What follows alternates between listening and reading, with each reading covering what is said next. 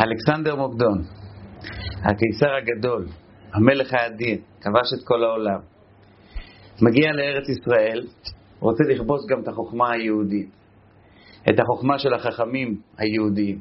הוא לא הצליח לתפוס את החכמים הכי גדולים, אבל הוא הצליח לתפוס קבוצה שנקראת חכמי הנגב. בכל זאת, כתוב בתורה שהרוצה להחכים ידרים, חכמי הנגב. שואל אותם, מה יעשה האדם בכדי שהוא יתקבל על הבריות? בוחן אותם. מה יעשה האדם כדי להתקבל על הבריות? אני חושב שהשאלה הזאת הייתה אז והיא גם היום. שאלה נצחית. והם עונים, והם עונים לו תשובה אה, שהפתיעה אותו, ואולי גם אותנו. ישנא את המלכות ואת השלטון. כלומר, התרחק מן הרשות, זאת אומרת, מהבעלי בתים. אלכסנדר, בתור מלך הרשות, בתור מלך העולם, בתור מי שחשב שכולם צריכים להתבטל אליו, היה לו קשה לשמוע את התשובה הזאת. וליבי אומר לי שבגלל שהיה לו קשה לשמוע אותה, לכן הם אמרו לו אותה. הם רצו לעצבן. בנוסף, הם האמינו במה שהם אמרו, אבל הם רצו לעצבן אותו. ואז הוא אומר להם, אני חושב שזו תשובה לא נכונה. אני חושב שמי שרוצה להתקבל על הבריות, צריך להתחנף למלכות, להתחבר למלכות, המלכות תעניק לו כוח, ובאמצעות הכוח שהוא מקבל, הוא יצליח להתחבב על הבריות, כי הוא יעשה להם כל מיני טובות, ובאמצעות זה הוא יתחבב. מוריי ורבותיי, שתי דעות.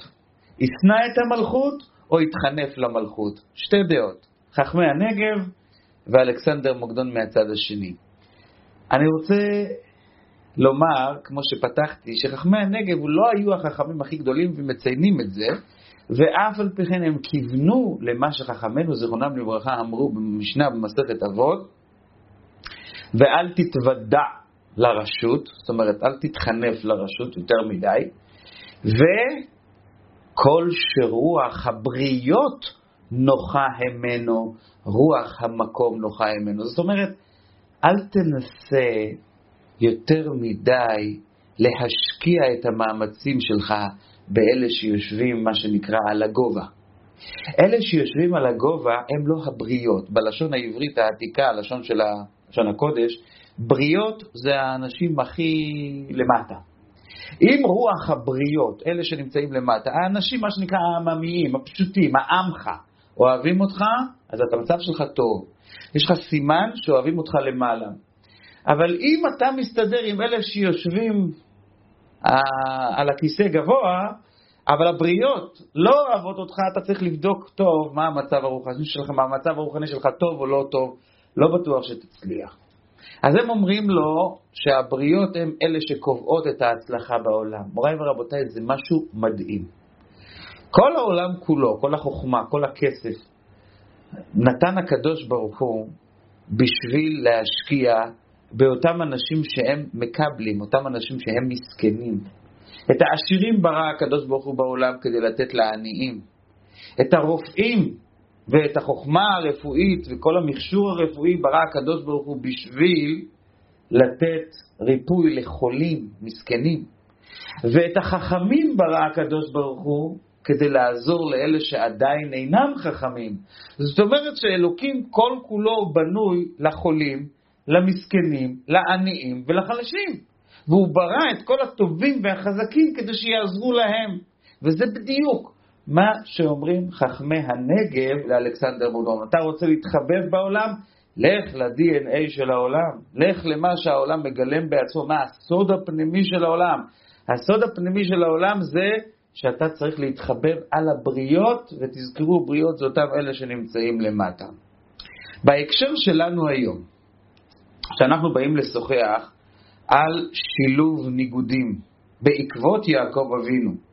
יעקב אבינו שמתכונן גם לדורון, לעשו, אחיו, לתת לו מתנה, וגם לתפילה וגם למלחמה, כשבין הדורון למלחמה יש תווים מנוגדים, ובאה התורה ואומרת שניתן לשלב את כל הדברים האלה ביחד, אבל הטיפ הראשון שלנו צריך לדעת עם מי לשלב ומתי לשלב. לא כל דבר הוא בר שילוב. ישנם דברים כאלה שאתה יכול למחול על השילוב שלהם, זה פשוט מיותר, זה לא כדאי, זה לא משתלם. ולמה אני אומר את זה? כי יעקב אבינו היה מלך השילובים. אנחנו נקראים בני ישראל על שם יעקב אבינו. הוא נקרא ישראל גם כן, ואנחנו הבנים שלו. והוא היה האבא שמבחינה חינוכית הוא הצליח עם הילדים שלו הכי הרבה. כולם הלכו בדרכו, בלשון חכמינו, מיתתו שלמה. ויעקב אבינו חינך את ילדיו בחוץ לארץ, לא בארץ, בשונה מיצחק ומיעקב שחינך את ילדיו פה בארץ ישראל, ואברהם. ובנוסף לזה, יעקב אבינו היה איש עובד. גם אברהם אבינו איכשהו, אבל הוא היה עשיר, יצחק אבינו לא שמענו שיצא לעבודה, חפר בארות, כמו שאומרים, בקטנה. אבל מי שעבד קשה מבוקר עד לילה, וגם בלילה זה היה יעקב, ויש לו 12 ילדים, והוא מצליח להוציא את כולם פיקס, בגולה, בניכר. והשאלה הנשאלת, איך, איך ההצלחה הזאת הייתה אה, אה, מצוינת אצלו, והתשובה היא מפני שהוא היה מלך השילובים. יעקב אבינו, קודם כל, מבחינה קבלית, הוא ספירת התפארת.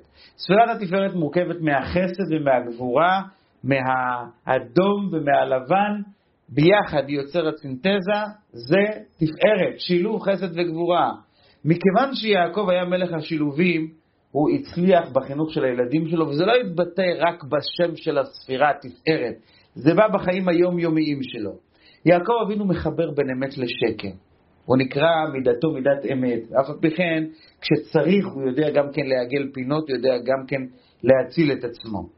אותו דבר הוא משלב בין תמימות יעקב איש תם יושב אוהלים לבין ערמומיות, משום שהוא מתעסק עם לבן הארמי והוא יודע ומצליח לעמוד מולו.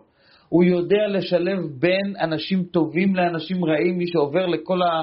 על כל החיים שלו רואה שהוא כל הזמן מתעמת עם טוב ורע כאן בעולם.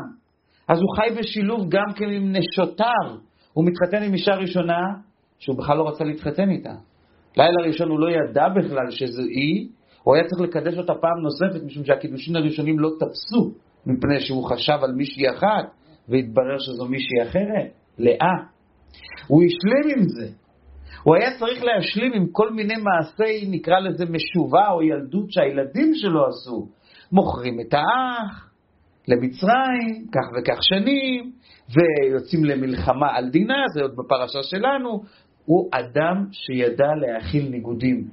אבל בכל זאת, מוריי ורבותיי היקרים, היו לו שניים שהוא לא הצליח איתם, כמו שאומרים בגדול. זה היה עשיו, אחיו, וזה היה לבן. אפשר לומר במילים אחרות, הוא הצליח עם הילדים בקטנה, הוא הצליח עם הנשים שלו בקטנה, הוא הצליח עם כל מיני, בשילובים שונים שהוא עשה, אבל עם הגדולים, עם אלה שיושבים בראש, עשיו, לבן, איתם הלך לו רק באופן של בריחה, הימלטות, רמייה וכיוצא בזה. שילוב יותר מדי לא היה פה, הוא לא הצליח לשלב חיים בדו-קיום ביחד עם עשיו. הוא לא הצליח ליצור חיים משותפים עם סבא לבן, זה לא הלך, זה לא התקדם, לא, הוא, הוא לא אהב אותו והוא לא אהב אותו, זה לא הסתדר. ללמדנו שכששלב ראשון, כשאנחנו מדברים על שילוב ניגודים, אנחנו צריכים לדעת ששילוב הניגודים צריך, צריך להיות עם הפשוטים, עם העמך, עם האנשים שהאגו שלהם לא מנופח, משום שאותם אלה שהאגו שלהם מנופח, מי אמר שאתה צריך כל כך להשקיע את האנרגיות שלך? אתה יכול להשקיע ובסוף להרגיש שאתה נפחת, כמו שאומרים, את כל כוחך להבל ולריק, לא קידמת שום דבר בהשתדלות שלך. זה כלל ראשון. שילוב במקום המתאים, ואנחנו נדבר על זה עוד בהמשך. אבל קודם כל, כפתיח, מדוע האדם ואולי דווקא האדם, נזר הבריאה, נבחר להיות המשלב הגדול בכל העולמות. כאן בעולם הזה הוא נדרש כל הזמן לשלב בין עליונים לתחתונים, לשלב בין גשם לבין רוח, לשלב בין הדומם צומח החי והמדבר, לשלב בין דעות שונות, אין דעותיהם שוות, אין פרצופיהם שווים.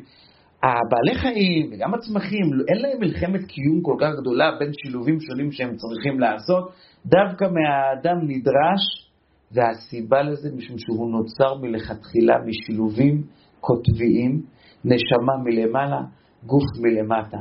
עפר מן האדמה ויפח בו רוח חיים. זאת אומרת, הוא בעצמו נמצא בתוך הקונפליקט הזה כל הזמן, בין העליונים לתחתונים, ולכן הוא נדרש כל הזמן, וזה הכוח המיוחד של, שיש לו.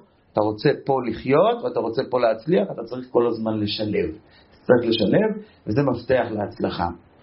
האדם הראשון נוצר, נוצר, העולם נברא בכ"ה באלול, האדם הראשון נוצר בראש השנה, באלף בתשרי.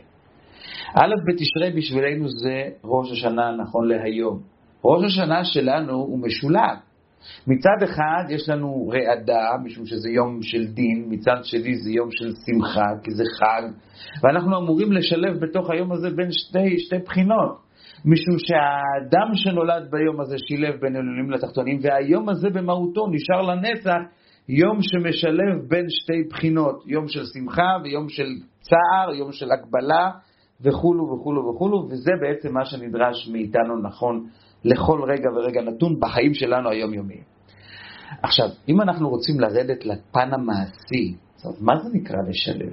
מה אנחנו צריכים לעשות כדי לשלב? מה, ה, הייתי אומר, הנקודה הראשונה התודעתית שאנחנו צריכים להחדיר לעצמנו מבחינה מעשית, כדי שנוכל לשלב בין שני דברים שהם מנוגדים? הרמח"ל, רבי משה חיים לוצטו, יש לו הרבה ספרי קבלה, אבל אחד קל"ח פתחים, שערים, יש לו ספר קבלה, ובספר הזה הוא מדבר על ספירה, אה, בחינה קבלית שנקראת בראשי תיבות רדלה. רדלה ראשי תיבות, רישא דלא ידע, דלא התיידע. זו בחינה כזאת שלא יודעת את עצמה ולא יודעת על אחרים. כשהוא רוצה בשער פ"ח לבאר את הבחינה הזאת, ואני מדבר ברמה העממית, אז הוא אומר, תראה, זו בחינה כזאת, שכשתדבר איתה א', היא תלך איתך עד הסוף על האלף, והיא תיתן לך את התחושה שא' זה הדבר הכי נכון שיש בעולם, אבל עד הסוף. וכשתדבר איתו על ב', רדלה, תלך איתך עם הב' עד הסוף, ותהיה לך את התחושה שזה הדבר הכי נכון והכי אמיתי, וזה עד הסוף ואין שום... מה הוא רוצה להגיד? הוא רוצה להגיד שרדלה היא בחינה כזאת ששם אין שילובים. אתה לא תצליח ליצור שם שילובים. רדלה היא בחינה שזה קווים מקבילים, וכל אחד אומר עד הסוף, אני צודק. מוריי ורבותיי, גם אם אתם לא מבינים עד הסוף, ולא דיברנו עד הסוף, על הבחינה של רדלה, אבל רק הפענוח המילולי, רישא דלא ידע, הוא לא יודע את עצמו, ולא התיידע, והוא גם כן לא נודע לאחרים. אם הייתם רוצים לקרוא לבחינה פה, בעולם שלנו, פה, בתל אביב, איך אתם הייתם קוראים לרדלה? אני הייתי קורא לו שיכור. שיכור. שיכור את עצמו לא מכיר, לפחות באותו זמן שהוא שיכור. וגם כן אלה שרואים אותו בשכרות שלו, הם גם לא לגמרי מבינים אותו ולא מכילים אותו, מכיוון ש... לא, הוא, לא, הוא, לא, הוא לא מגלה את עצמו בשעת השכרות, הפוך, השכרות זה, זה, זה, זה איזשהו העלם מסוים. יש צדיקים שמגלים את עצמם, נכנס יין, יצא סוד, אבל בגדול האדם בשכרות שלו, אתה רואה אותו שפוך על הרצפה, אתה לא רואה את השכל שלו עובד, ואתה לא רואה את המידות שלו אה, אה, פועלות. אז אומר לך הרמח"ל, אם אתה רוצה לדעת מהי הבחינה הראשונה לשילוב, אל תהיה רדלה. רדלה היא בחינה ששם אין שילוב. ומה זה נקרא לא להיות רדלה? מה זה לא להיות? פשוט מאוד. תהיה ידע ותהיה התיידע. זאת אומרת, אתה צריך להיות אחד כזה שגם יודע טוב את עצמו, במודעות עצמית גבוהה, וגם לא כל הזמן חי בסוד, בהיעלם והסתר, אלא נותן גם לאנשים אחרים להרגיש אותך, לחוש אותך, לקבל ממך חיוך, לתת ממך את ההשראה, את ההבנה, את העידוד, ואז אתה יכול ליצור שילובים. א', בן אדם שאת עצמו לא מכיר לא ייצור שילובים.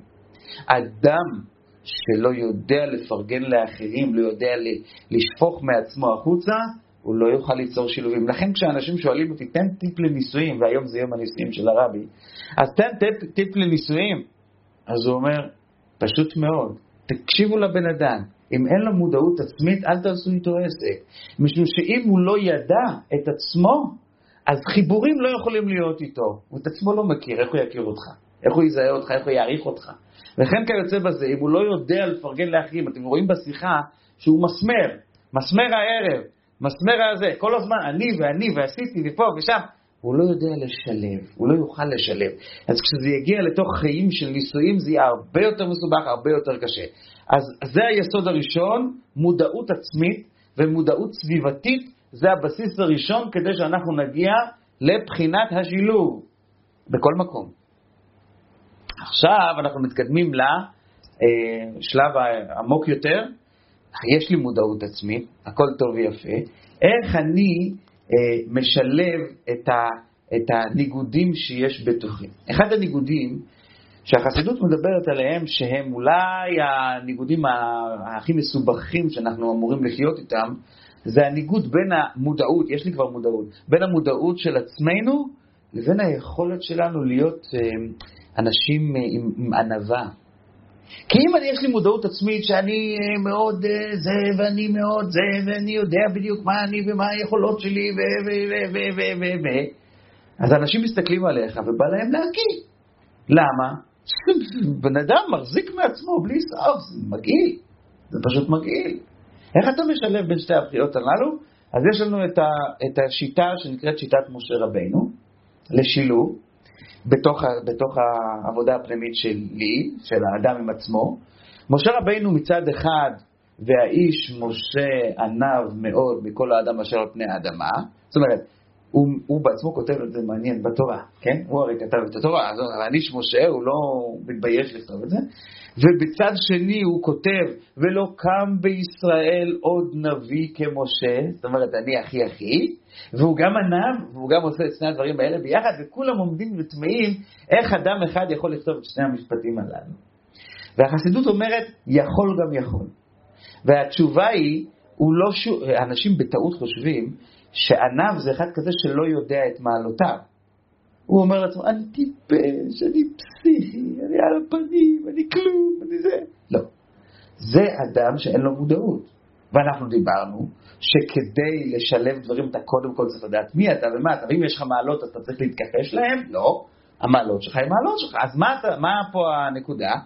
אני יודע את מעלותיי, בדיוק איפה שאני, אבל אני גם יודע שיכול להיות שאם מישהו אחר היה מקבל את הכישרונות שאני קיבלתי, אולי הוא היה מצליח לעשות איתם הרבה יותר מאשר אני.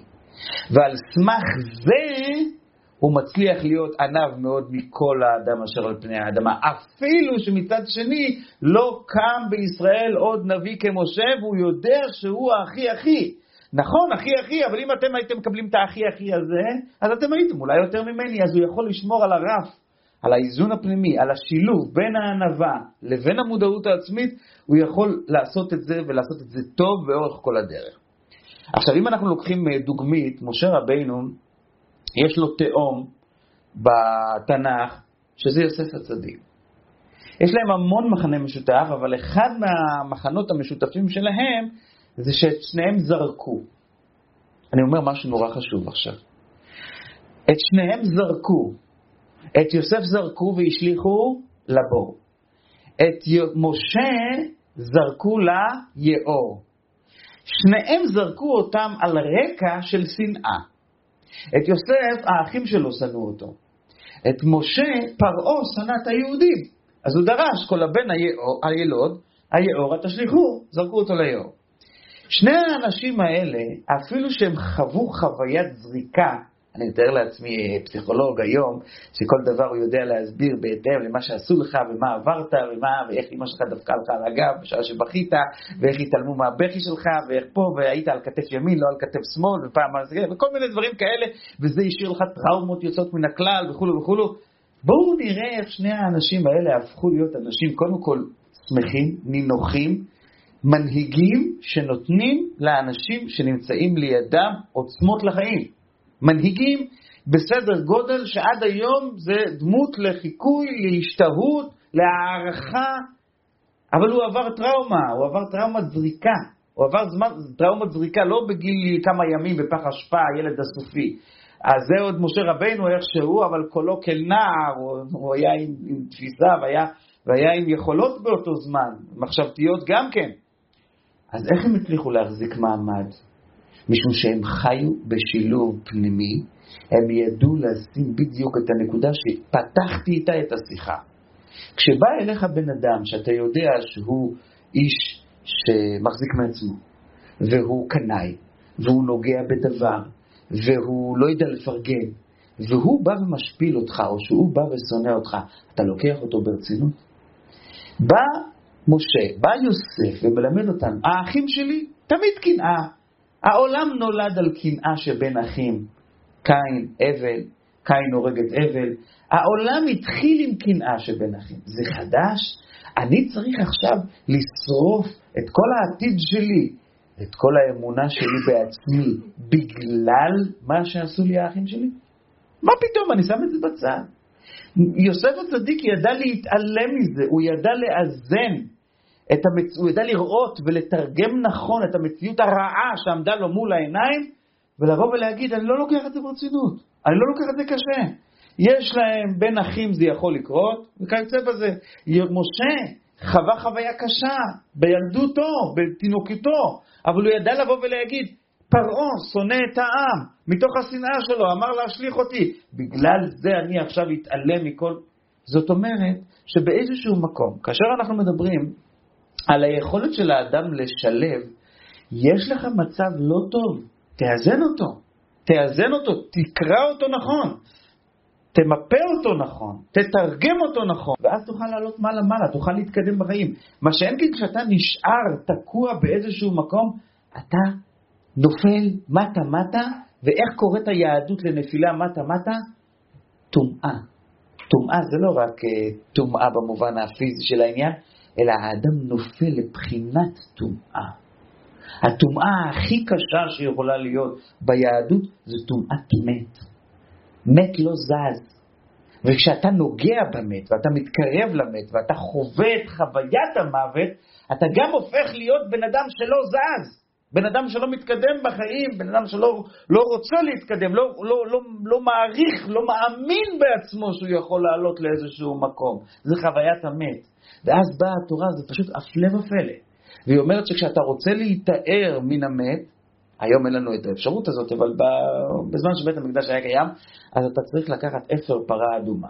אבל בשילוב עם האפר פרה האדומה הזה שהיו מזים על הטמאי מת, היו צריכים לקחת עץ ארז ואזור, ואותם ביחד שורפים כששורפים את האפר של הפרה אחרי ששחטו אותה, ואז מערבבים את זה במים, ואז זורקים את זה על האדם הטמא, ובאופן לא נתפס הוא הופך להיות טהור, וזה כמובן השפיע עליו לא רק ברובד הפיזי, אלא גם ברובד הנשמתי. זאת אומרת שברגע שהאדם היה בדאון של מת, אחרי ההזעה הזאת הוא הפך להיות בן אדם שיש לו אמביציה לחיים, יש לו שאיפות, חזרה לו הנשמה, חזרה לו האישיות, חזרה לו, חזרה לו שמחת החיים שהייתה חסרה לו.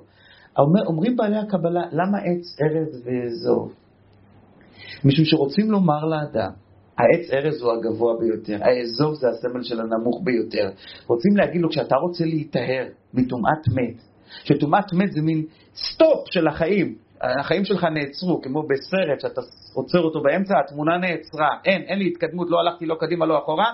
אם אתה רוצה להיטהר, אם אתה רוצה לצאת מההיעלם וההסתר שאתה נמצא בו, יש לך דרך אחת לעשות את זה. אתה צריך לדעת קודם כל לשלב בתוכך בין הגאות והשפל שבתוכך. בין העץ ארז שבתוכך לבין האזוב הפנימי שבנשמתך. בין המצב שאתה בעלייה לבין המצב שאתה בירידה. בין המצב שאמרנו קודם גאווה לבין מצב של הענווה. בין הערכה העצמית שחייבת להיות אצל כל אדם לבין היכולת שלו לצאת ולבוא בין הבריות והם יכולים לכבד אותו ולהכיל אותו, שהוא לא מתנשא עליהם, ושהוא לא עם האף למעלה, שזה פשוט אה, מבחיל הרבה פעמים. זה השילוב שאתה צריך. ברגע שתגיע לשילוב הזה, אתה גם תיטהר. אתה מגיע לשלמות הטהרה בצורה הכי גבוהה שיכולה להיות. ניקח דוגמה נוספת. יש אנשים כאלה שהטבע שלהם זה שהם אוהבים קביעות. סדר יום קבוע. כל יום הם פוסעים, הם יורדים במדרגות באותה, באותו האופן, באותו מקום, איפה שהיה טביעות רגליים של אתמול, הם, הם, הם צועדים היום. הכל אותו דבר. באותה שעה בבוקר הם קמים, הם אוכלים את התפוח שלהם בשעה ארבע אחרי צהריים ואת הקוטג' בשעה חמש. יש להם סדר מאוד מאוד, זה נותן להם ביטחון. טיפוסים. ויש אנשים כאלה, איך אומרים, רק אל תעשה כמו אתמול. שיהיה שונה, שיהיה חדש, שיהיה, שיהיה חי, שיהיה תוסס, שיהיה שמח, שיהיה מרנין, ש, ש, ש, ש, שייתן, שייתן חשק. יש טיפוסים כאלה ויש טיפוסים כאלה. עכשיו באה התורה ואומרת, אתם רוצים לדעת איך בן אדם אמיתי צריך להיראות? האדם מאוזן, אדם שיודע לשלב דברים נכון? היא נותנת, בעלי הקבלה אומרים את זה, יש רמז, יש לנו פרשיות בסוף התורה, שתי פרשיות, לפני האזינו וזאת הברכה, יש לנו ניצבים וילך. הרבה פעמים קורה שקוראים את שתי הפרשיות האלה ביחד, ניצבים וילך. אומר את זה הרבי באחת השיחות שלו, אם האדם רוצה לדעת איך הוא מצליח בחיים, איך הוא משלב טוב, איך הוא משלב את, ה, את האורח חיים שלו באופן בריא נפשית, הוא צריך להיות אדם שמשלב גם ניצבים וגם וילך. הוא צריך להיות בן אדם שיש לו קביעויות של ניצבים. עומד, ניצב, עם שתי רגליים על הקרקע, באופן אה, סדיר וקבוע, עם התמדה יומיומית. מצד שני הוא צריך להיות בנוי גם לשינויים, לשינויים. והשינויים יכולים להיות רגע אני בניצבים ורגע אני בוילך. פרק, שעה אחת כזאת ושעה אחת כזאת. שימו לב, יש לנו לפעמים שהיום שלנו הולך כל כך יפה, הולך זורם בכיף. דבר אחרי דבר, דבר אחרי דבר, ואנחנו מרגישים הרגשת סיפוק. ויש פעמים טלפון אחד הרס לנו את הכל. דבר אחד שפך אותנו. ואז באים ואומרים לנו, אבל בבקשה, אל תתגלגלו בכל המדרגות. עכשיו הייתם שעה בוילך. אומר דוד המלך בתהילים, פסוק נפלא, אומר, כי יפול לא יוטל. כשאתה נופל, אל, אל תתגלגל בכל המדרגות. וזה בדיוק העניין. כשאתה נמצא בוילך, תדע, אבל יש גם את הניצבים, ואני חוזר אליו חזרה. ועוד דבר נורא חשוב שאנחנו לומדים מהמסר הזה, שתמיד הניצבים זה הדבר הראשון שאנחנו מתחילים איתו, קודם פרשת ניצבים ואחר כך וילך. כדי שתהיה מאוזן, קודם כל תתחיל עם איזושהי קביעות, קביעות חזקה, ביום-יום, ואחר כך תוכל לזרום, כמו שאומרים, עם המצב, עם הנתונים, כמו שאתה במשך היום. עכשיו, למה אני אומר שזה השילוב המנצח? כי באותיות האלפא-בטא שלנו, האות, שעל פי קבלה זה גם כן ככה, וגם בעברית פשוטה זה ככה, האות שהיא אה, מש, היא הכי בחינת שילוב, מבחינת הרובד הקבלי שלה, זה האות ג'. למה? מפני שהיא יוצרת את המילה גישור, כמו גשר. גשר לוקח שתי קצוות של, ה, של הזה, והוא מחבר, הוא מאפשר, מאפשר לאנשים, לעגלות, למכוניות, לעבור מצד אחד לצד השני. האות ג' היא האות של השילוב. עכשיו בואו נראה איך היא בנויה בצורה שלה.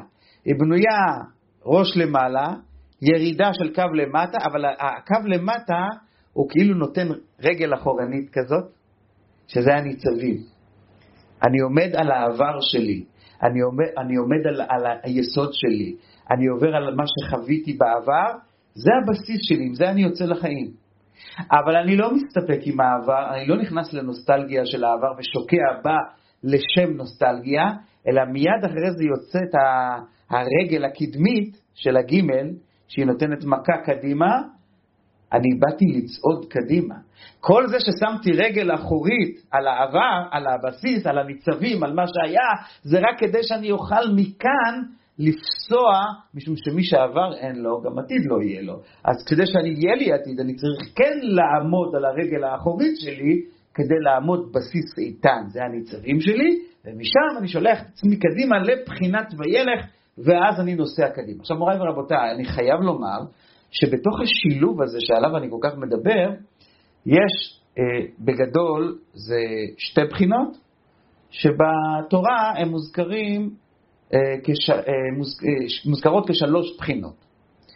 והתורה אומרת את זה בלשון שלה, הגמרא אומרת את זה בלשון שלה, שלוש שלומות אין. שלומות זה מלשון שלום. שלום זה חיבור בין אנשים, לעשות שלום. שלוש בחינות של שלום ישנם בעולם. אחת, אומרת התורה, זה נקרא בחינת נהר. הנהר יוצר חיבור בין שני צדדים, בין שני צדדי המדרש, כמו שאמרתי קודם, הגשר. השנייה זה הציפור. הציפור משלבת בין החיים על הארץ לבין החיים בשמיים. כאילו, העלייה והירידה היא גם כן מעבירה, היא גם כן עוברת מקומות כתוצאה מהיכולת שלה לעוף. הציפור היא בחינה נוספת של שלום, כן? גם היונה עם הזה, זה סמל של שלום. ויש בחינה שלישית שהיא של שלום, וזה הקדרה, סיר. הסיר הוא בחינה שלישית של שלום. והמפרשים אומרים, אנחנו מבינים את הנהר מצוין, אנחנו מבינים את, ה, את הציפור, אנחנו מבינים עליונים ותחתונים, משלבת בין שמיים לארץ, אבל מה עושה הקדרה? אומרים, תדע לך שמה שאתה הכי לא מבין, זה הדבר שהכי הכי הרבה עושה שלום. הקדרה, היא לוקחת, בתוך הקדרה שמים מים, מתחת לקדרה שמים אש, והקדרה בתוכה יש אוכל. וכתוצאה מהאש שבחוץ ומהמים שבפנים, המאכל שבתוך הקדרה נעשה אכיל, נעשה בנוי, מוכן לאכילה.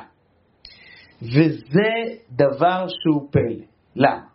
מכיוון שכשאני מדבר איתכם למשל על הנהר שהוא מחבר מקצה אחד לקצה שני, מה זה נתן לי? מה אני, איפה אני התחברתי? הוא חיבר מקצה אחד לקצה שני. הציפור זה הכי בוטה. אז היא, היא חיברה בין הארץ לשמיים, בין העליונים לתחתונים. זה היא. איפה היא חיברה אותי? איפה היא עשתה לזולת את החיבור הזה? אבל הקדרה עושה את זה גם לזולת, היא לא עושה את זה רק לעצמה. יש אש, יש מים, היא לוקחת את שני הניגודים האלה, אש ומים, והיא משתמשת בשניהם כדי שהתפוח אדמה שלי יהיה אכיל. אז אני הרווחתי מהחיבור של האש והמים שעשתה הקדרה, אני הצלחתי, כמו שאומרים, ליצור לזה, הצלחתי שיהיה לי מאכל טוב. האש והמים באו לפעולה שלישית שהיא תועלת לא לקדרה עצמה, אלא למי שיאכל אחר כך את הקדרה הזאת. ולכן זה נורא מעניין שכשרוצים לחבר בין דברים, זה תמיד עם צלחת אוכל על השולחן. וזה מאז ומקדם. ועד עצם היום הזה, ולא רק בהתוועדות של חסידים שיושבים ביחד ואוכלים, אלא גם כשרוצים לסגור עסקים, אז בואו נשב על כוס קפה, בואו נשב בבית, אה, במסעדה, בזה, ואנחנו נסגור עסק. ככה זה מקובל בעולם, אוכלים. זה הולך עם אכילה. מדוע? משום שכל פעם שצריכים לשלב, אנחנו רוצים לסמל בזה שהשילוב שלנו והחיבור שלנו יהיה חיבור כזה שהוא יביא תועלת לא רק לך, לך, ולא רק לי, לי, אלא גם לי, וגם לך וגם למישהו שלישי. שיהיה בזה את השילוב הגבוה ביותר, השילוב הנעלה ביותר, הכי חזק. עכשיו, אז זה הסיר. איך אני מוריד את הסיר לתוך החיים שלי? לא איך שאני בולע את האוכל לתוך הגוף. איך אני מוריד את התובנה של הסיר בתוך השילוב הנפשי שלי? אומרת הגמרא במסכת ברכות, סיפור מעניין. ראובן ושמעון נכנסו להתפלל, אחד גמר את התפילה, לא מחכה לחבר, מדובר במקום של סכנה, ש, ש, ש, שהם באמצע הדרך, ואחד צריך לשמור על השני, לא, לא המתין לשני, יצא החוצה, לא יקבלו את תפילתו של זה שברח ראשון. טורפים לו תפילתו בפניו.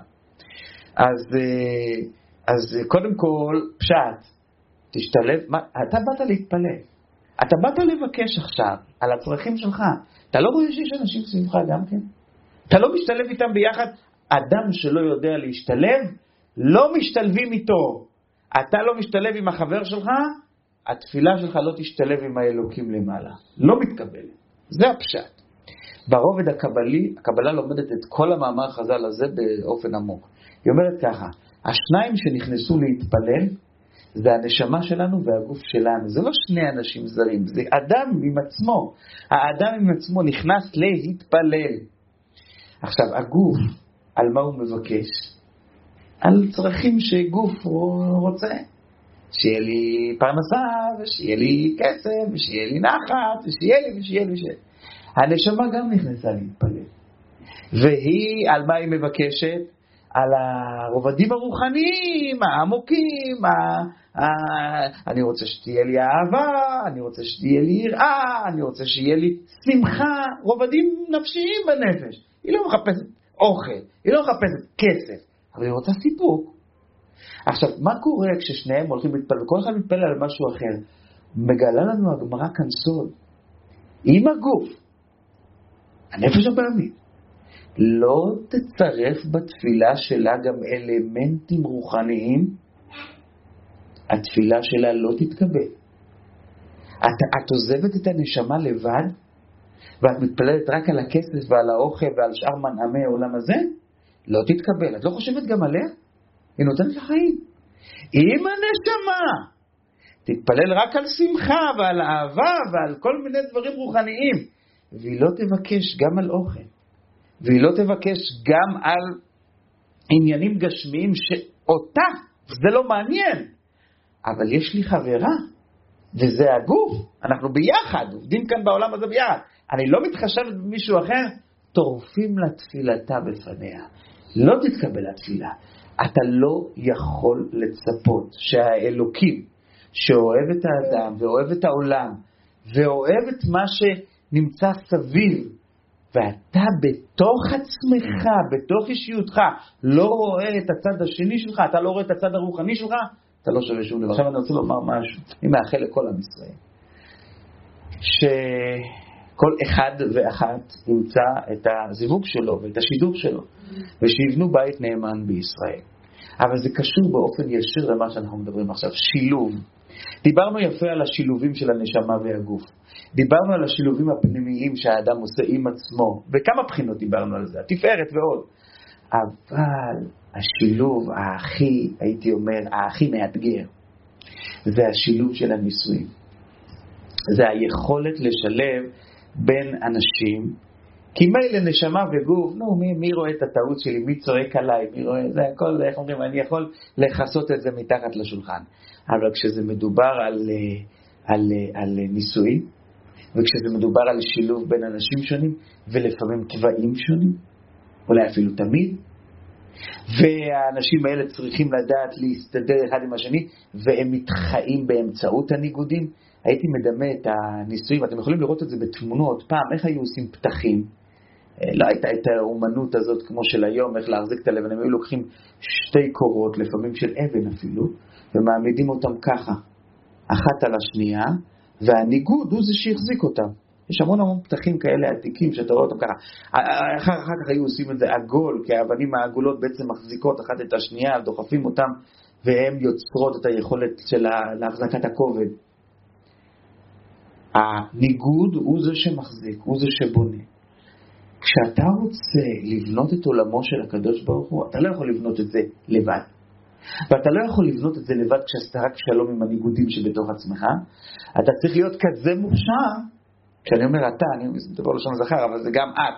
אה, אתה צריך לדעת שאתה תהיה מסוגל לחבר גם בניגודים שהם עומדים לפניך חיים וקיימים, שמעצבנים. אני חייב לספר לכם משהו. היה אדם שהתפלל בראש שנה ויום כיפור. אתם יודעים, אומרים שם, האשמנו, בגדנו. ולא, זה לא כזה מצב, אנחנו באמת מתחרטים על מה שאנחנו לא עשינו טוב, אבל כשתראו בן אדם שהוא נשפך, נשפך מדמעות תוך כדי שהוא מתפלל, נשפך, נשפך, כמו שתי ברזים יש לו בעיניים. אז אתה עומד עמום, כי וואו, בן אדם מתחרט. אבל אחר כך הגיעה קריאת התורה, קוראים בספר תורה, והבן אדם הזה ציפה שיעלו אותו לתורה, ולא העלו אותו. אז הוא לא התבייש, הוא התחיל לצעוק, חוצפה, למה אותי לא רואים? רק את עצמכם אתם רואים, איפה האורחים? האורחים לא ייעדתם אפילו עלייה אחת. אז אה, זה שישב לידו לא יכל להתאפק. אחרי התפילה הוא אמר לו, תשמע, אני לא מבין. מצד אחד, הוא, הוא משלב פה, מצד אחד אתה בוכה כמו לא יודע מה, עם כל הלב, זאת אומרת שאתה בן אדם בטל. מצד שני, אתה צועק על הכבוד שלא נתנו לך, זה נשמע לא טוב. בפרט, שראיתי איך שאתה מתפלל, יש לנו בסוף תפילת 18 בקשה נפשית, ונפשי כעפר לכל תהיה. יא חביבי, אתה ביקשת שכו, שאתה תהיה כמו עפר, שכולם דורכים עליך. אז נו, אז דרכו עליך קצת, לא נתנו לך עלייה. מה הצעקה? אז הוא ענה תשובה כל כך אמיתית וכל כך לא נעימה. הוא אומר ככה, אני אמרתי ונפשי כעפר לכל תהיה, זה אני אמרתי. אני לא רוצה, זה אני ביני ובין הקדוש ברוך הוא. אני לא מצפה שהוא יעשה לי את זה. לא שהוא יעשה לי את זה. אדם שלא יודע לשלב מול בן אדם חי, אלא הוא עושה את זה רק בתוך נשמתו, זה בן אדם שאין לו, הוא לא באמת משלב, הוא לא שילב באמת. ולכן, חז"ל אומרים, השרוי בלא אישה. שרוי בין בלא, בלא, בלא, יש כל מיני בלא, אבל אחד הבלא זה בלא שמחה. ומדוע? משום שכל זמן שאין לך ניגוד, אתה לא נבנה, אתה לא עולה, אתה לא מטפס. העולם הזה בנוי משילובים של ניגודים. ככל שאתה יודע לעשות את השילוב הניגודי חזק יותר, עוצמתי יותר, אבל אני חוזר שוב, אז אם באמת ניגודים, אז בואו ננסה, כמו שאומרים, אה, לשלב אה, בין דברים שהם רחוקים מאיתנו. לא, לא, לא, לא, לא. בבקשה מכם, תשלבו את הדברים שלי, שאני אומר בשיחה, אל תיקחו אותם לקוטביות אחת, צריך גם אותם לשלב. חז"ל אומרים, מתנה טובה, אל תקנא במי שגדול ממך, ואל תבזה את מי שקטן ממך, או בלשון אחרת. אל תריב עם מי שלמעלה ממך, ואל תקנא במי שנמצא למטה ממך. מה, מה חז"ל רצו להגיד לנו? כשאתה יוצר איזשהו ניגוד, הניגוד צריך להיות לפי כוחך, לפי העוצמה שלך. כשיש בן אדם שהוא לא לפי כוחך, אז אל תתחיל איתו בכלל. אל תנסה להתעמת איתו, אל תנסה לריב איתו, אל תנסה לריב עם עצמך עליו. חשוב מאוד. דיברנו קודם על יוסף הצדיק. יוסף הצדיק, המומחיות הראשונה שבה אנחנו מכירים אותו, זה שהוא פותר חלומות.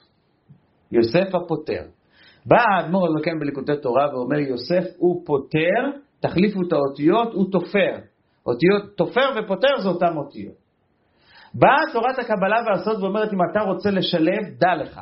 השילובים האמיתיים בעולם הם שילובים שהם לא נראים בעיני השכל אפשריים. במכה ראשונה הם לא נראים אפשריים. אתה יודע מה ייתן לך את העוצמה לעשות את השילוב? חלום. יוסף מצליח לשלב בין דברים רחוקים כי הוא היה יודע לחלום חלומות. איך אומרת הבדיחה? אל תפסיקו, אל תוותרו על החלומות שלכם, תמשיכו לישון. אבל אני אומר, אל תוותרו על החלומות שלכם, תתחילו לממש אותם.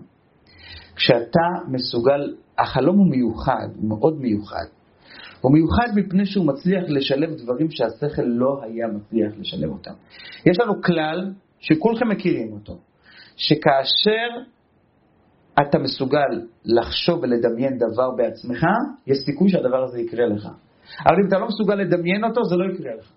אבל אם אני רוצה שיקרו לי דברים גדולים, שהם הרבה מעבר לדמיון שלי, אז פה לא משתמשים בדמיון, פה משתמשים בחלום.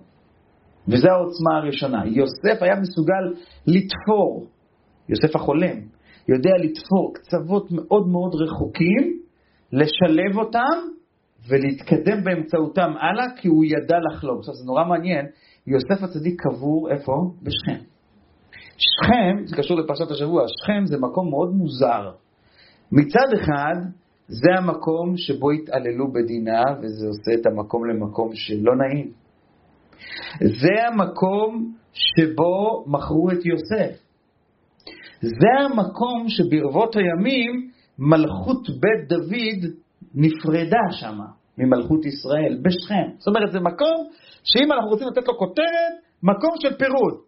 לעומת זאת הזוהר הקדוש בא ואומר, שכם זה מקום ששם השכינה נמצאת. או שואלים המפרשים, זה לא מסתדר. עונים המפרשים, זה בדיוק מה שרצתה התורה לגלות לך, ללמד אותך. תדע לך שבמקום שנראה לך נפרד, שם נמצאת השכינה עומדת וממתינה שיבוא יוסף החולם ויתפור את שני הדברים, ולכן איפה יוסף קבור? בשכם. זאת אומרת, האחדות שלו, היכולת שלו לאחד, היא יכולת לאחד גם מחוזות שנראים נורא נורא רחוקים. הייתה לנו עוד דמות מעניינת, כולנו מכירים אותה גם כן, הלל, בית שמאי ובית הלל. הלל היה טיפוס. בא אליו בן אדם, אומר לו, אני רוצה ללמוד את כל התורה על רגל אחת, הוא בא קודם לשמאי, שמאי דוחף אותו, לא מתאים לי. אתה עושה צחוק מהעבודה, מה זה ללמוד את כל התורה על רגל אחת? אני אבוא עכשיו לחיל האוויר, אני רוצה ללמוד על, לטוס על F-16 בחצי דקה. איך יסתכלו עליי? אתה לא נורמלי, אתה אדם הזוי, אתה לא מכבד את עצמך כשאתה אומר דבר כזה. בא בן אדם ואומר על התורה שהיא הרבה יותר רחבה מללמוד על F-16 או על F-35, וזה הרבה יותר מזה, אז, אז, אז מה, מה, מה, מה, מה אתה אומר רגל אחת? מעניין, הלל מכיל אותו. מה ששנוא עליך, אל תעשה לחברך, זה כל התורה כולה. הלל הוציא איזשהו, איזשהו פתגם, איזשהו עניין, שעם הפתגם הזה, אם תגלגל אותו הלאה, אתה בסוף תגיע לכל התורה כולה. זה יביא זה, חבר יביא חבר, דבר יביא דבר, ובסופו של דבר אתה תעשה, תעשה את הכל. אתה תצליח, תצליח להגיע עד, עד, עד אלא ידע. הלל הזה יושב בליל הסדר, ו... ואנחנו אומרים את זה כל פעם בהגדה של פסח, כן עשה הלל, בזמן שבית המקדש היה קיים. היה כורך פסח, פסח זה קורבן פסח, מצה, מצה, ומרור, לנו אין את קורבן פסח עכשיו, אז אנחנו כורכים את המצה ואת המרור, עושים סנדוויץ', ואוכלם יחד. תודה רבה, תשמעו, אני תמיד אוהב לקבל מתכונים חדשים, אבל כאילו, מה, מה, מה הלל פה? הלל לא, לא בא ללמד אותנו איך עושים סנדוויץ' בליל הסדר. הלל בא ללמד אותנו, פסח זה בשר. על פי הקבלה, הבשר, מכיוון שהוא אדום, הוא מסמל את סמל הגבורה. המצה עשויה מקמח. הקמח הוא לבן, הוא מסמל את מילת החסד. הלל לוקח את המצה ואת הקורבן פסח ואת המרור, שהמרור זה מרירות, הוא מסמל את מידת הרחמים, את מידת התפארת, ואת כולם ביחד הוא מצליח לשלב. כן עשה הלל. דווקא בגלל האישיות שלו, שהוא היה בן אדם כזה שמסוגל לראות את, ה, את היכולת חיבור בין ניגודים, אפילו שהניגודים היו רחוקים מאוד, דווקא הוא, הוא ילמד אותי איך אני מחבר בין ניגודים. דווקא הוא עושה סנדוויץ' כזה בליל הסדר, וממנו אני אלמד איך אני מחבר עליונים ותחתונים, ולמה. למה הוא היה מסוגל לעשות את זה, ואיך אנחנו יכולים ללמוד משהו מתובנת הלל. שיטת הלל. איך, איך אנחנו יכולים ללמוד ממנו משהו כדי שאנחנו נוכל לשלב בחיים שלנו. אומרת התורה, הכל בנוי על המילה שמיים. שמיים זה נוטריקון, זאת אומרת חלוקה של המילה לשניים, מים, או שם מים, או אש ומים. בשמיים, השמיים מעורבבים מאש ומים, הם מעורבבים מניגודים. באים חכמי הסוד ואומרים פה רעיון פצצה. דעו לכם שכדי ליצור שילובים בעולם, חייב להכניס את אלמנט השמיים. מה הפירוש להכניס את אלמנט השמיים? עוד פעם, בא אליכם בן אדם ואומר לכם דברים הזויים, מבקש מכם בקשה הזויה, ואתם מבינים שמה שהוא אומר זה שטויות במיץ עגבניות, וזה לא ריאלי, וזה לא ייתכן. יש לכם אפשרות לנפנף אותו. ישראלים יודעים לעשות את זה טוב, כי הם בית שמאי. הם תמיד מדברים על בית הלל, אבל הם מתנהגים כמו בית שמאי. אבל כשזה מגיע, כשזה מגיע לאלמנט הפנימי, מה אומר להם הלל? תשמע. בא אליך בן אדם ואומר לך, אני צריך לחתן את הבת שלי, כמה אתה צריך? מיליון דולר. מותק.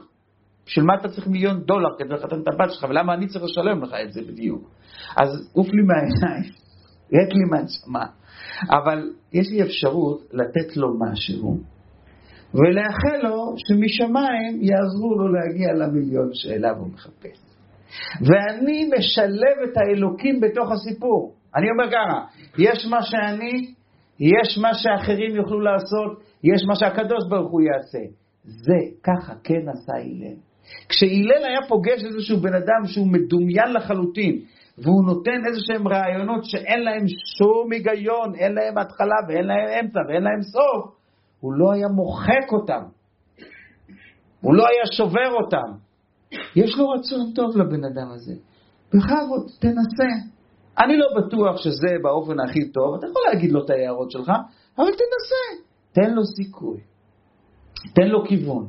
בדרך הזאת הוא הצליח, הוא הצליח לרומם הרבה. לכן כשאנחנו יושבים בליל הסדר, שזה הלילה של החינוך, ושזה הלילה של ההמשך של עם ישראל, ויושבים הורים וילדים ומעבירים את המסר היהודי לדורות הבאים, כן עשה הלל, דעו, ילדים, ילדים יקרים, דעו שהדרך להמשיך את המסורת, להמשיך את החינוך, להצליח בחיים, זה באמצעות זה שאנחנו יודעים לשלב גם את השמיים בתוך, ה...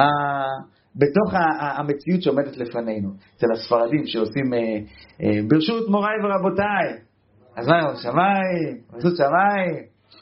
מה, מה המסר? מה הם רוצים להגיד? אני אמרתי ברשות מוריי ורבותיי, דיברתי אליכם בצורה, אבל אל תשכח, המוריי ורבותיי האלה יכולים לבוא עם כל מיני דרישות שאתה לא תוכל לעמוד בהן. אז ברשות שמיים. זאת אומרת, אתה צריך להיות עם איזושהי עזרה משמיים. בחור מתחתן עם בחורה, יש להם כתובה. אז בכתובה הוא כותב לה, וענה אפלח ואוקיר ואפרנס בעברית, ואני אעבוד וזה ואפרנס וכולו וכולו. מאיפה אתה יודע שתצליח? מאיפה אתה יודע? איך אתה יכול להתחייב? אצל הספרדים מוסיפים, וענה בסייעתא דשמיא, אפלח ואוקיר ואפרנס. או איך שהרמב"ם כותב, ברשות שמיים, אני, הקדוש ברוך הוא יעזור. אתה חייב להכניס את האלמנט הזה בתוך התודעה שלך, כי אם תכניס אותו, תצליח לגשר, כי יש דברים שמבחינתי זה הזוי, מבחינתי זה לא שייך, מבחינתי אין מצב. וכמה רופאים שדיברתי איתם בכל מיני תחומים, הם אמרו לי, תשמע, אם אני הייתי הולך לפי הראש שלי, בא בן אדם, ביקש שזה וזה, אולי יעזור לו, אין לזה שום סיכוי, אני אומר לו, אבל בכל זאת אני מבקש, תן לי אישור, אני רוצה לעשות את הטיפול הזה. הטיפול הזה הציל לו את החיים. אבל אני לא מבין עד היום איך זה עשה לו את זה. אני ראיתי, בדקתי, הסתכלתי על הבדיקות שלו, אין מצב. ברשות שמיים.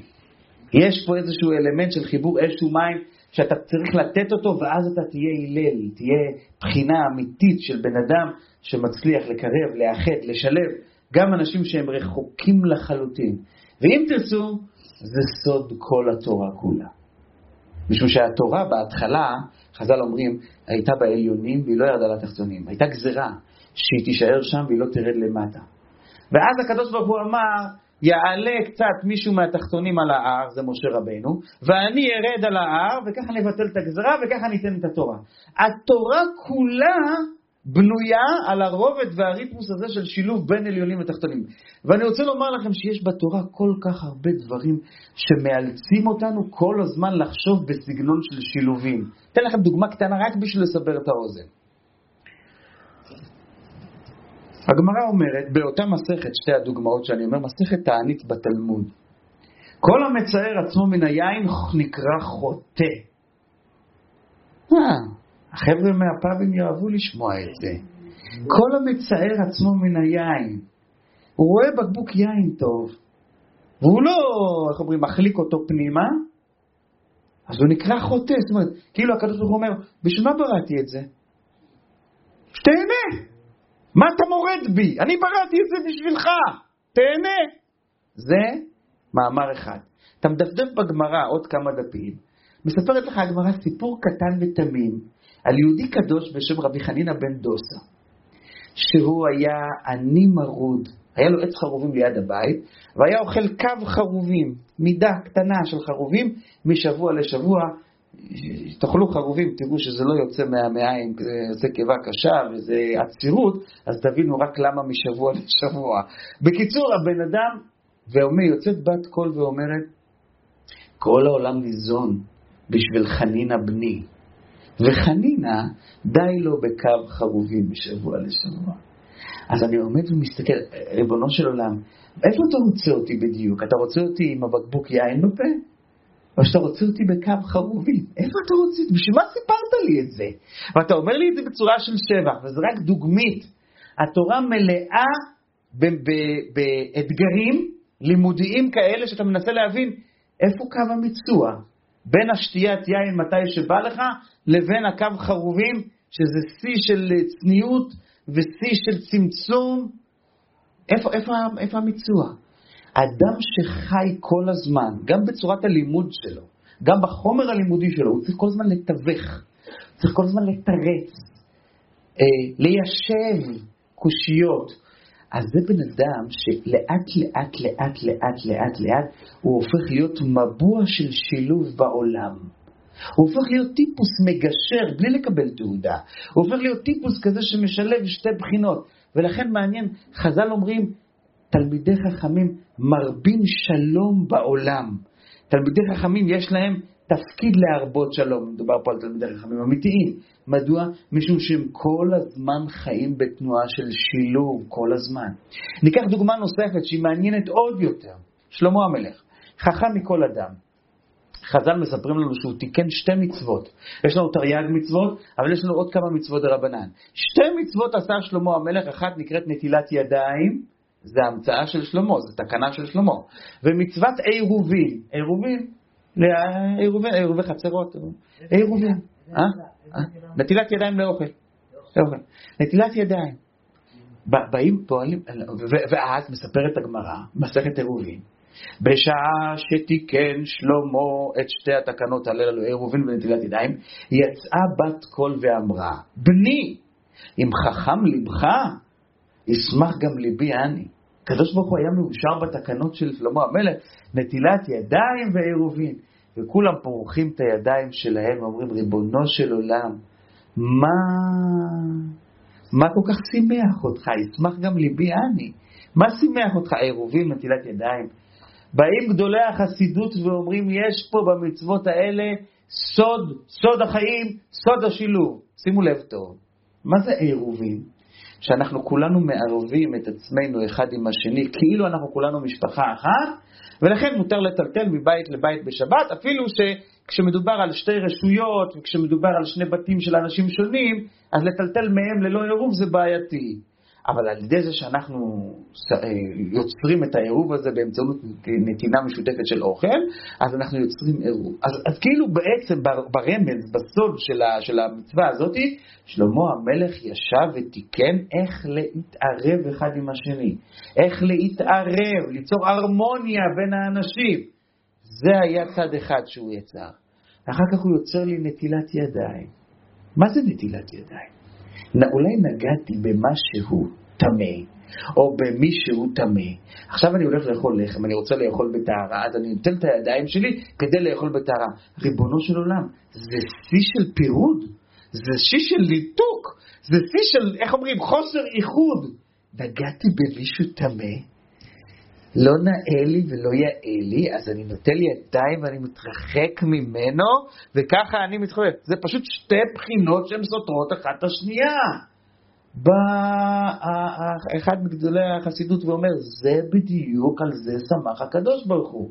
הוא רצה להראות שהוא מאושר, ששלמה המלך נגע בנקודה שההצלחה הכי גדולה של מנהיג זה שהוא מצליח ליצור גם בחינה של עירוב בתוך הפירוד, בתוך עולם של פירוד, בתוך עולם של נטילת ידיים, בתוך בחינה של פירוד. אני משלב בין שתי הבחינות הללו, משום שלזה יש מעלה ולזה יש מעלה. אוקיי, אז איך עושים את זה? יש לנו מעשה שהיה עם אדמו"ר הזקן. בכלל, כל רבותינו נשיאנו לא אהבו לקבל מתנות, וזה קשור גם כן לסוד השילוב והפירוד. למשל, אני מכיר בן אדם שהביא פעם מתנה לרבי, חנוכיה מזהב. הרבי קיבל את זה בתודה, ואפילו הציע תשלום. אבל הוא אמר לו שאני לא, לא הולך להשתמש בזה. החנוכיה, אני ראיתי אותה, היא נמצאת בספרייה, עומדת מי קיבל, מי נתן, מתי נתן, עומדת בתערוכה. בן אדם אחר, שאני מכיר אותו, הביא לרבי קופסה של אתרוג מכסף. בן אדם אחר הביא לו מתנה בקבוק יין, אבל מכסף, זאת אומרת ש... שיהיה יפה על שולחן שבת. על שתי המתנות האחרות הוא עמד על כך שהוא ישלם. אז הוא קיבל את המתנה ושילם עליה. ואחר כך הוא אמר לאותו בן אדם, אני מבקש סליחה, אני לא אשתמש בזה, ואני אסביר לך גם כן למה, ואותי בתור ילד זה הדהים. הוא אומר, אני משתדל כמה שאני יכול.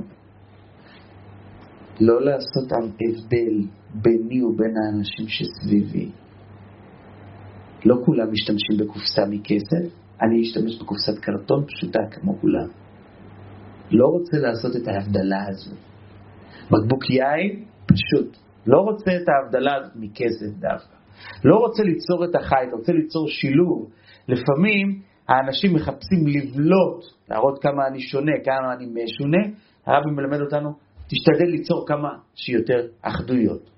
נחזור לאדמו"ר הזקן. אדמו"ר הזקן מקבל פעם מתנה. אדם שהוא עשה לו איזושהי טובה, נתן לו מתנה, דיברנו על זה, קופסה של טבק מכסף. לא התאים לאדמו"ר הזקן עכשיו להתחיל להתרגל אה, להריח טבק. לא מתאים. אז uh, הוא, הוא ראה שהקופסה מחוברת משתי חלקים, המכסה והקופסה, ובאמצע, uh, כמו מחט כזאת מכסף, ציר. שלף את המחט הזאת, קופסה נתן אותה לאשתו שתשתמש במה שתשתמש, וה, והמכסה שהיה מאוד מבריק ויפה, הוא השתמש בו כמראה ליישר את תפילין של ראש בשעה שהוא מניח בבוקר. אז הרבי לקח את הסיפור הזה פעם ואומר, תשימו לב, זה מעניין. בסיפור מדויק, כשסיפרו לנו, רבותינו נושאים את הסיפור, הם דייקו להגיד, הוא לא שבר את הקופסה. הבאת לו קופסה, הוא לא שבר אותה, אפילו שהוא לא התכוון להשתמש בה, הוא לא שבר אותה. הוא רק הפריד. וכאן אני חוזר חזרה להלל. עומד לפניך איזשהו בן אדם עם רצון טוב או עם רצון פחות טוב, לא משנה מה, והוא מגיש לך עכשיו את עצמו. זה מגיש לך קופסת טבק, זה מגיש לך קופסת של משהו אחר, זה כל מיני מילים יפות, וזה מילים לא יפות, לא יודע, בא מישהו ונותן לך משהו, מציג בפניך איזשהו דבר. אתה יודע מה אתה צריך לעשות? מה שבטוח אתה צריך לעשות זה לא לשבור. לשבור את מה שהוא נתן אתה לא צריך, אבל זה לא מתאים לי, לא מסתדר לי, אז תפריד. אל תשבור, תפריד. מה זה תפריד? תיקח משם את אותה נקודה שאיתה אתה כן יכול להתחבר איתו, ואז את, עם הנקודה שאתה כן יכול להתחבר, תוקיר את מה שהוא עושה, תוקיר את, את הבחינה שיש לו, תוציא בפינצטה את מה שכן מתאים, את מה שכן אפשר לשלב, ותראה איזה יופי זה יהיה. עכשיו, כדי להוציא את, ה, את הנקודה הפנימית שאותה כן אפשר לשלב, אתה חייב להיות בן אדם פנימי, לא בן אדם חיצוני. היו שתי נשים. אחת קראו אותה רות, אחת קראו אותה עורפה. בתנ"ך, ב- ב- ב- בסיפור של ספר רות, מגילת רות. רות, ממנה דוד המלך. ממנה המלכות שהזכרתי קודם, שמחברת ויוזמת ומסדרת, שלמה המלך, יוצר שילובים, דוד המלך יוצר שילובים, כל הבחינה של מלכות בית דוד זה שילובים. עורפה עזבה באמצע הדרך, לא רצתה להמשיך. חז"ל אומרים, גוליית הפלישתי הוא היה מעורפה, הוא יצא מעורפה, זה הענק הזה שדוד המלך ניצח אותו. מה היה ההבדל בין רות לעורפה? הבדל של רמוז בשמות שלהם. עורפה לשון עורף, רות לשון ראייה. כשאני מסתכל על בן אדם, אני רואה אנשים עומדים עם הגב אליי. אני מזהה משהו? האם אני לא מכיר אותם, אני מזהה אותם? לא. הגב והעורף שלהם אומרים לי על האישיות שלהם משהו? לא. אבל את הגובה שלהם אני יכול לזהות? כן. אני יכול לדעת אם זה בן אדם מרשים לפחות במראה החיצוני, אם יש לו איברים גדולים וגובה גבוה, אם הוא מתאים לשחק כדורסל, אני יכול לראות את זה גם מהעורף, אני לא צריך את הפנים דווקא. רות הייתה בחורה פנימית. היא רוצה לראות בפנים, היא רוצה לראות בעיניים, רות לשון ראייה, לראות מול העיניים. עורפה הייתה טיפוס רות, רות, יש, לה, יש, יש לזה את, את, את האות הראשונה לפחות. ועורפה הייתה מלשון עורף. היא מסתפקת במה שנראה חיצוני. מה שנראה חיצוני זה תמיד ככה, זה משתלם לי או לא משתלם לי, הולך לי או לא הולך לי, מסתדר לי או לא מסתדר לי. בהתחלה היא חשבה שהיא תרוויח משהו בזה שהיא מגיעה לעם היהודי. ברגע שהתברר לה שזה לא כל כך משתלם, אז היא עזבה. זה עורפה. אבל מכיוון שהיא הייתה חיצונית, אז גם השכר שהיא קיבלה היה חיצוני, היא קיבלה ענקים. הילדים שלה היו ענקים. זה לא רק היה גולגלת, היה, היה גם משבי, היה עוד כמה. כולם היו ענקים, גיבורים גדולים. את נהנית מצורה חיצונית גדולה, תקבלי צורה חיצונית גדולה, זה המהות שלך, זה האישיות שלך. רות, את פנימית, תקבלי פנימיות. כל אחד בהתאם למה שהוא, בהתאם למה שהוא בחר, זה היכולת. עכשיו, מי שרוצה להיות פנימי כדי שהוא יוכל לעשות שילובים, צריך לזכור נקודה ראשונה, לראות בעיניים פנימיות. נקודה שנייה, להיות גם במצב שתיקה, כדי לתת לשמיים להיכנס פנימה ולהראות לי את הדרך, וזה למדנו מאליעזר עבד אברהם. אליעזר עבד אברהם יוצא לחפש אישה ליצחק, והאיש משתאה, הוא עומד על הבאר, משתאה, מחריש לה, לדעת, הצליח השם דרכו אם לא. אומר הרס"ג, מה זה, מה זה המשתאה? מה זה המחריש הזה? אז הוא מתרגם, יש לו ספר בערבית, תרגום מערבית לעברית. והאיש מצפה בשקט לדעת האם הצליח השם את דרכו או שמא לא. מצפה בשקט. אנחנו כולנו מצפים, כל אחד והציפייה שלו. אבל יש אנשים שמצפים ברעש, כולם יודעים שהם מצפים. אתה רוצה לדעת באמת איפה הקדוש ברוך הוא נמצא. אתה רוצה לדעת באמת איפה עשיית הדשמיא שלך נמצאת.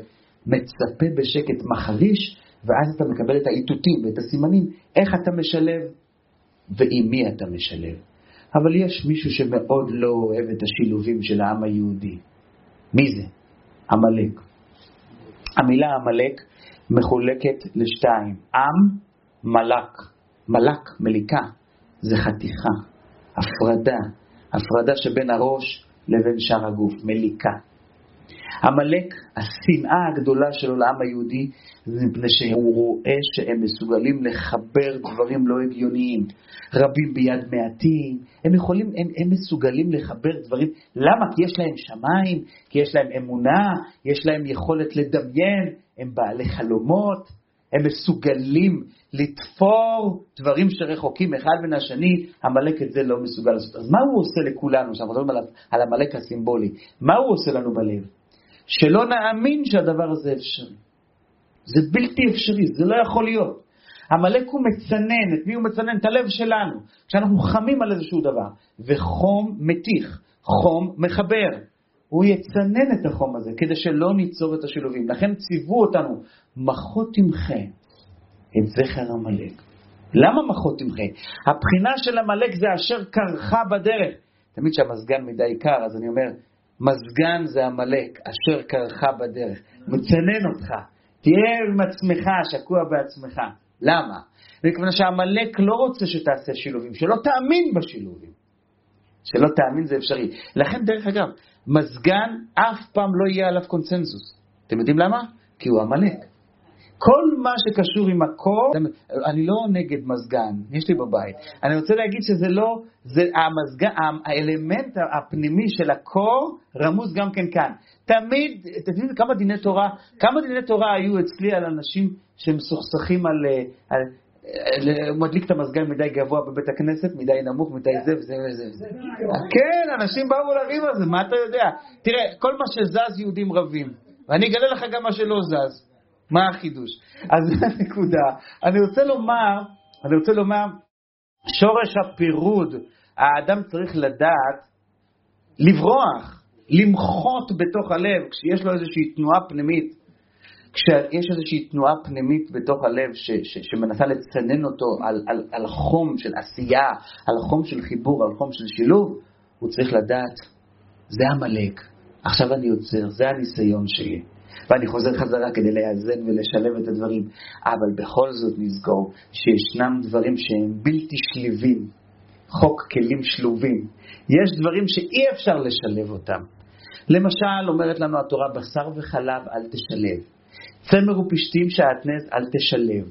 שור וחמור לא תחרוש איתם ביחד, אל תשלב. איסורים מסוימים, לא להתחתן עם זו או עם זה, בהתאם לאיסורי התורה, אל תשלב. אח ואחות, כיוצא בזה. למה? בואו נעשה שילובים גדולים. נחזור חזרה לעניין, עושים שילובים, אבל אנחנו תמיד צריכים לזכור שהשילובים שאנחנו עושים הם מוגבלים. אנחנו לא יכולים לשלב כל מה שאנחנו רוצים, דברים שהם במהות שונים זה מזה, אנחנו לא נשלב אותם. אנחנו נשתדל להוציא את כל הכוחות שלנו על הבריות, על הבחינות הקטנות שבהן ניתן לשלב, בחינות גדולות וקשות, אותן אנחנו לא נשלב, אנחנו נמתין לעזרה משמיים. אתם יודעים מתי היא תבוא? וגר זאב עם כבש. ישעיהו הנביא מבטיח באחרית הימים, הזאב והכבש הן בחינות שונות לחלוטין. דרך אגב, מחילה, הרמב"ן כותב, וגר זאב עם כבש, אם ראית פעם כלה שמסתדרת עם חמותה, הרי זה וגר זאב עם כבש, אז גם מבחינות האלה בתוך האדם, לא רק אצל הזואולוגיה, בבעלי חיים, גם אצל הבני אדם יש כאלה שקשה מאוד שיסתדרו אחד עם השני, זה יקרה בסוף, אבל לא תמיד אתה יכול לעשות את זה היום.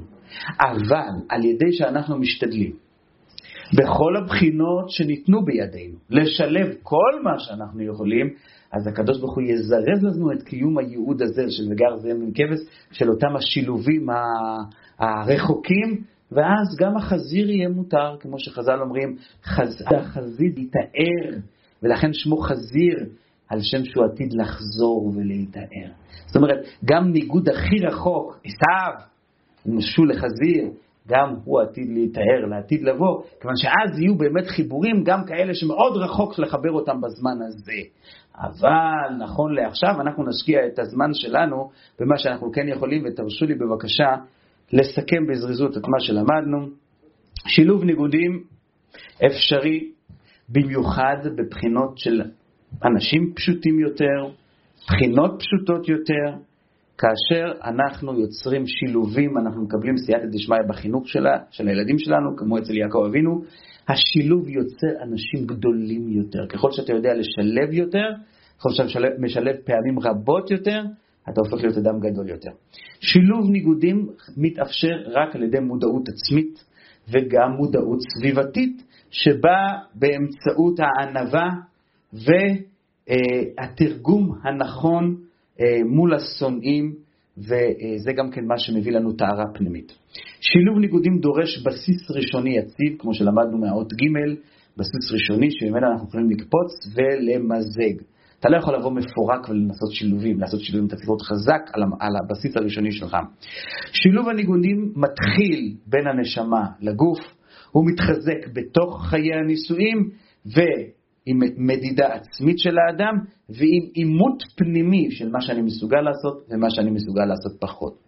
לפעמים המקום שבו אני נמצא הוא זה שמסייע לי לניגודים, כמו שלמדנו על שכם, שזה מקום שמסייע. האמונה שיש לי גורם שלישי רוחני שיסייע בידי לחבר בין הניגודים, תעזור בשילוב הניגודים, והתורה, הלימוד התורה, עוזר לאדם כל הזמן לחבר בין שני דברים שהם נראים כסותרים, תלמידי החכמים מרבים שלום בעולם, ומנהיגים גדולים משתדלים למצוא כל הזמן יכולות לשלב בין, בין ניגודים, וזה מה שעושה אותם בעצם גדולים יותר. שילוב ניגודים לא נעשה על ידי שבירה, הוא נעשה על ידי זה שמוצאים את המכנה המשותף בין שתי הבחינות שרוצים לשלב, ומתחילים לחבר אותם וסומכים על כוח עליון שהוא ימשיך את החיבור אה, מעבר למה שאנחנו היינו מסוגלים לעשות. השתיקה הרבה פעמים עוזרת לשילוב,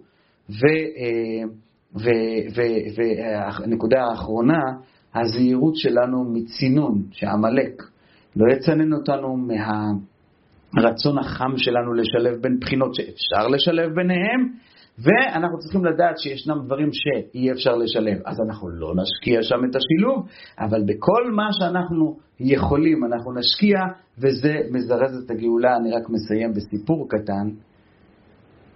בליל, יום חמישי בלילה, ליל שישי, מקובל אצל חסידים להישאר ער כמה שאפשר, משום שזה לילה שהוא מכוון כנגד ספירת היסוד, זה לילה של תיקון, נשארים הרבה זמן ערים. אחת מהצוואות שציווה הרבי הרייץ את הרבי זה להישאר ער כל ליל שישי וכל ליל שבת. זה היה ההנחיה, וככה הוא נהג. אה, בליל שישי פעם, ככה בשלוש לפנות בוקר, יוצא הרבי מהחדר שלו, לבדו, נכנס לבית הכנסת, והוא מוצא שם בחור יושן, והוא יושן על ספר פתוח. אז איך אומרים, הרבי רצה לדעת מה הוא לומד. הוא ניגש, הוא ראה שהוא לומד אחד הספרים של חותנו, של הרבי הרייץ, שנקרא בשם ליקוטי דיבורים, שיחות של חותנו. הרבי ירצה להסתכל באיזה שיחה הוא אוכל, אז הסתכל טוב, הוא ישן, הוא לא שם לב. ראה באיזה שיחה, נתן חיוך והלך הביתה. היה לו קורת רוח לראות בן אדם יושן על ספר פתוח. זה סימבוליות מסוימת. יש בזה איזשהו רמז. השינה היא שיא של פירוד. חז"ל אומרים שהשינה היא אחת משישים של מיטה. המוח לא עובד בצורה מלאה, האוזניים לא שומעות, העיניים לא רואות. זה פירוד, אתה לא מחובר לסביבה בשעה שאתה יושן. אדם נמצא בפירוד. ספר קודש, ספר חסידות, ליקוטי דיבורים, זה ספר שכל עניינו לעשות חיבור. חיבור בין האדם עם עצמו, חיבור בין האדם עם זולתו, חיבור בין האדם מסביבתו. כשאתה רואה בן אדם שהלך לישון, והוא הלך לישון מתוך חיבור, אין לך דבר מתוק יותר מזה.